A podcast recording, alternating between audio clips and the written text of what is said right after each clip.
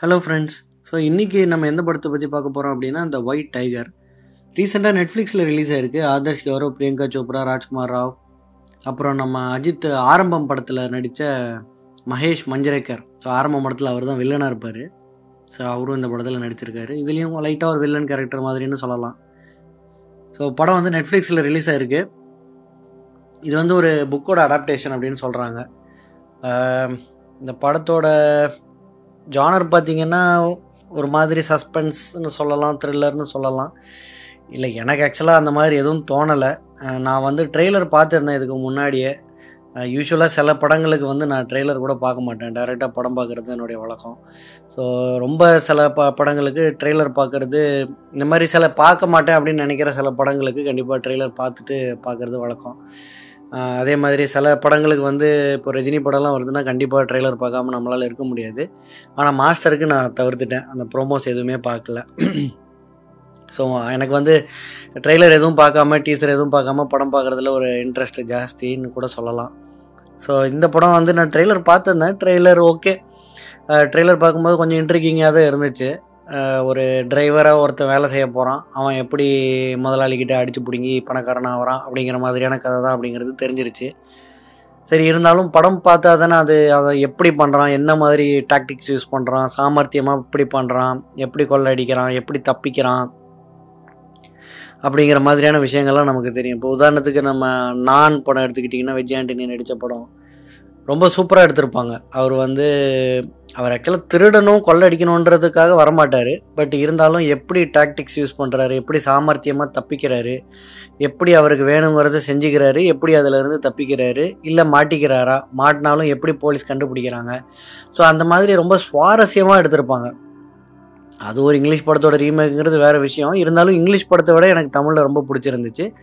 English படத்துலையும் mat அந்த படத்தில் ரொம்ப நல்லா நடிச்சிருந்தார். ஸோ இந்த படத்தை பொறுத்த வரைக்கும் பிரியங்கா சோப்ராக்கு ஆக்சுவலாக பெரிய ரோல் இல்லை. ஸோ ஒரு ராஜ்குமார் ராவ் வந்து ஒரு என்ஆர்ஐ மாதிரி வராரு அமெரிக்காவிலேருந்து அவரோட ஒய்ஃபாக பிரியங்கா சோப்ரா இருக்கிறாங்க. இந்த ஆதர்ஷ் கௌரவங்கிறவர் கான்செப்டே ஆக்சுவலாக எனக்கு ரொம்ப புரிஞ்சிக்க முடியல. ஏன்னா வந்து இவர் வந்து சிறந்த வேலைக்காரனாக இருக்கணுங்கிறது தான் இவருடைய வாழ்க்கையின் லட்சியமே அப்படின்ற மாதிரி காட்டுறாங்க. ஸோ ஒரு வேலைக்காரனாக இருந்தாலும் ஒரு ஒரு ராஜா மாதிரி இருக்கிற ஒரு ஆளுக்கிட்ட நம்ம வேலைக்காரனாக இருந்தால் கௌரவமாக இருக்கலாம் அப்படிங்கிறது அவருடைய அபிப்பிராயம். ஸோ அதுக்காக ஒரு சந்தர்ப்பத்துக்காக வெயிட் பண்ணிகிட்டு இருக்கும்போது ஒரு நேரத்தில் இந்த ராஜ்குமார் ராவ் வந்து அவரோட இப்போ கேரக்டர் பேர் வந்து அசோக் பிரியங்கா சோப்ராவோட கேரக்டர் பேர் வந்து பிங்கி. ஸோ இந்த அசோக்குங்கிறவர் வந்து இந்த இவங்க இருக்கிற கிராமத்துக்கு வரும்போது அவரை பிடிச்சி அவர் அவர் ரொம்ப பிடிச்சிருது இந்த டிரைவருக்கு இவருக்குள்ள தான் நான் வேலை செய்யணும் அப்படின்னு ஒரு சபதம் மாதிரி எடுத்துகிட்டு ஊருக்கு டவுனுக்கு போயிட்டு டிரைவிங் எல்லாம் பயங்கரமாக கற்றுக்கிட்டு அப்புறம் இவர் வீட்டுக்கு எப்படியோ டிரைவராக வேலைக்கு போயிடுறாரு. அங்கே போனால் இவர் நம்பர் டூ டிரைவராக இருக்கார். எப்படி நம்பர் ஒன் ஆகுறாரு அப்படிங்கிறத பார்த்தா அதுவும் ரொம்ப சப்பித்தனமாக தான் இருந்துச்சு. இருந்தாலும் அவர் வந்து அந்த நம்பர் ஒன் டிரைவரை வெளியில் அனுப்பிட்டு இவர் நம் இவர் நம்பர் ஒன் டிரைவர் ஆகிட்டார் அப்புறம் வந்து டெல்லிக்கு போக சந்தர்ப்பம் ஏற்படுது. அசோக் பிங்கி எல்லாத்துக்குமே. ஒரு சில கவர்மெண்ட் வேலைக்காக. அதாவது கவர்மெண்ட் ஆஃபீஸர்ஸை பார்க்க வேண்டிய விஷயமா டெல்லிக்கு போக வேண்டிய அவசியம் ஏற்படுது. அப்போ வந்து இவர் வந்து நம்பர் ஒன் டிரைவர் அப்படிங்கிறதுனால இவரும் அவங்கள ஓட்டிட்டு டெல்லிக்கு போகிறாரு ஸோ அங்கே போயிட்டு இவர் வந்து இவங்க ஹீரோ ஹீரோயின் ரெண்டு பேருமே என்ன பண்ணுறாங்க ஐ மீன் நிறைய டிரான்சாக்ஷன்ஸ் எல்லாம் பண்ணுறாங்க நிறைய கவர்மெண்ட் ஆஃபீஸர்ஸ்க்கு போய் நிறைய லஞ்சம் கொடுக்குறாங்க. பெட்டி பெட்டியாக கொடுக்குறாங்க. ஸோ அதெல்லாம் இவர் கவனிக்கிறாரு. எப்படி இவங்க இந்த மாதிரிலாம் பண்ணுறாங்க அப்படிங்கிறது. நடுவில் நடுவில் ஹீரோ ராஜ் ராஜ்குமார் கிட்ட வந்து நம்ம பெங்களூரில் போயிட்டு பெங்களூரில் போய் கன்சல்டன்சி மாதிரி ஒர்க் மாதிரி பிபிஓ மாதிரி ஒர்க் பண்ணால் நிறைய காசு கிடைக்கும் அப்படிங்கிற விஷயத்தெல்லாம் டிஸ்கஸ் பண்ணுறாரு ஸோ பேசிக்காக இவர் வந்து ஒரு டிரைவர் ஆனால் கொஞ்சம் படித்த டிரைவர் ஓரளவுக்கு இங்கிலீஷ் பேசுகிறாரு ரொம்ப சுமாராக இங்கிலீஷ் பேசுகிறாரு ஓரளவுக்கு அண்டர்ஸ்டாண்ட் பண்ணிக்கிறாரு. ஓரளவுக்கு சாமர்த்தியம் இருக்கிற மாதிரி காட்டுறாங்க. ஆனால் அந்த சாமர்த்தியத்தை அவர் படம் ஃபுல்லாக எங்கேயுமே யூஸ் பண்ண மாதிரியே தெரியல அப்படிங்கிறத நான் சொல்லுவேன். ஒரு ஒரு அப்பார்ட்மெண்ட்டில் போய் தங்குறாங்க. இவர் வந்து அந்த அப்பார்ட்மெண்ட்டு கீழே ஒரு கராஜ் மாதிரியான ஒரு இடத்துல தங்கிக்கிறாரு. அங்கே மித்த டிரைவர்ஸ் எல்லாம் இருக்கிறாங்க. ஸோ அவங்களோட இவர் ஸ்மார்ட்டாக இருக்கணும் இருக்கணும்னு காட்டுற மாதிரி ஏதோ சொல்கிறாங்க ஆனால் அது எந்த விதத்துலையும் எனக்கு ஸ்மார்ட்டாக இருக்கிற மாதிரியே தெரியலை. ஸோ நமக்கு ஓரளவுக்கு தெரிஞ்சிடும் ஸோ இவன் வந்து இதுக்கப்புறம் வந்து இந்த இவனை கொள்ளடிக்க போகிறான் அப்படின்னு. ஸோ இதுக்கு நடுவில் ஒரே ஒரு சின்ன விஷயம் என்ன ஆகும் அப்படின்னா ஒரு கார் ஆக்சிடென்ட் பண்ணிடுவாங்க பிரியங்கா சோப்ரா நைட்டு கண்ணா பின்னான்னு குடிச்சிட்டு ஓட்டி அந்த பழியை வந்து டிரைவர் மேலே போட்டுருவாங்க வழக்கமாக நம்ம இருக்கிற படத்தில் மாதிரியே. சரி அதாவது ஏதாவது நகருதான்னு பார்த்தா அதுவும் ஒன்றுமே இல்லாமல் ரெண்டு மூணு நாளில் வந்து போலீஸ் வந்து எந்த கம்ப்ளைண்ட்டும் எடுத்துக்கலன்ற மாதிரி சொல்லிவிடுவாங்க ஸோ அதுவும் ஒரு பிடிப்பே இல்லாமல் போயிட்டு இருந்துச்சு படம் ஆக்சுவலாக ஸோ நமக்கு இவன் ஜெயிலுக்கு போக மாட்டான்னு நமக்கு தெரியும். ஏன்னா படத்தோட கருவே வந்து இவன் எப்படி பெரிய ஆகிறான் அப்படிங்கிறது. இதில் இருக்கிறதுலே காமெடி என்னென்னா ஃபஸ்ட்டு ஸ்டார்டிங்லேருந்து இவன் பேச ஆரம்பிச்சிருவான் வாய்ஸ் நரேஷன் வாய்ஸ் ஓவரில் ஸோ அது ஃபஸ்ட்டு சீனே இவன் எப்படி இந்த கதையெல்லாம் சொல்ல ஆரம்பிக்கிறான் அப்படின்னா இவர் வந்து சைனீஸ் பிரைம் மினிஸ்டருக்கு இதெல்லாம் டைப் பண்ணி லெட்டராக போட்டுட்ருக்காரு. இது என்ன கான்செப்ட்னு எனக்கு புரியல. அதாவது நான் வந்து இந்தியாவில் வந்து இவ்வளோ பெரிய சாமர்த்தியமான ஒரு ஆளாக இருக்கிறேன். நீ சைனீஸுக்கு சைனாவில் எடுத்துக்கோங்கன்ற சொல்கிற மாதிரி ஏதோ ஒன்று பண்ணிகிட்டு இருந்தார் அதுவும் எனக்கு எதுக்காக இதெல்லாம் பண்ணுறான் அப்படிங்கிறதே புரியல. சரி அட்லீஸ்ட்டு ஒரு கிளை கிளைமேக்ஸில் சைனீஸ் பிரசிடெண்ட்டாக ப்ரைம் மினிஸ்டர் பிரசிடென்ட் நினைக்கிறேன். அவனை பார்த்தாவது ஏதாவது பண்ணுவான்னு நினச்சேன். அதுவும் எதுவும் கிடையாது. ஒரு ஹாய் சொல்லிவிட்டு நான் தான் சார் உனக்கு லெட்டர் போட்டேன்னு சொல்லிட்டு அப்படியே போயிட்டான். அப்கோர்ஸ் யதார்த்தத்தில் அந்த மாதிரி தான் நடக்கும். ஆனால் யதார்த்தத்தில் எவனும் பிரசிடென்ட்டுக்கு லெட்டர் எழுதுவானான்னு கூட நமக்கு தெரியலையே. அதுவும் சைனீஸ் பிரசிடென்ட்டுக்கு இந்தியாவில் இருந்துட்டு ஒரு கொலை குற்றவாளியாக இருந்துட்டு யார் இதெல்லாம் பண்ணுவாங்கன்னு சத்தியமாக எனக்கு புரியல. சரி அப்புறமா இப்போ கதை நகர நகர ஏதாவது ஒரு சந்தர்ப்பத்தில் இந்த பிங்கி வந்து அதுக்கப்புறம் அவள் கிளம்பி போயிடுறான் அவளும் யூஎஸ் போயிடுறான் அவளும் யூஸ்லெஸ் தான் அந்த கதைக்கு. சரி ஏதாவது ஒரு சந்தர்ப்பத்தில் ஹீரோ கிட்ட இருக்கிற காசை அவன் பறிக்க போகிறான் அப்படிங்கிறதுக்காக நம்ம வெயிட் பண்ணிக்கிட்டே இருக்கோம். அப்புறம் ஒரு நாள் அந்த ரெட் கலர் பேக் பார்க்குறான். அந்த பேக்கு தான் எல்லோரும் ஆஃபீஸுக்கும் கொண்டு போய் கொடுக்குறாங்க. சரி இன்றைக்கி இந்த அந்த பேக்கை திறந்து பார்க்குறான். உள்ளே லட்ச லட்சமாக காசு. சரி அடிக்க போகிறான் அப்படின்னு நினச்சா இந்த காசு அடித்து நான் என்ன பண்ண போகிறேன் இதோட பெரிய சந்தர்ப்பத்துக்கு வெயிட் பண்ணுறேன்னு சொல்லிட்டு அப்படியே விட்டுருவான்.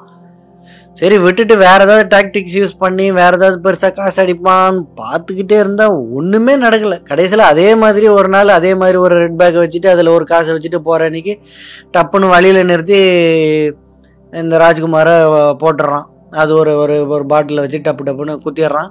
அவ்வளோதான் குத்திட்டு அந்த காசை எடுத்துட்டு ட்ரெயினில் பெங்களூருக்கு போயிடுறான்.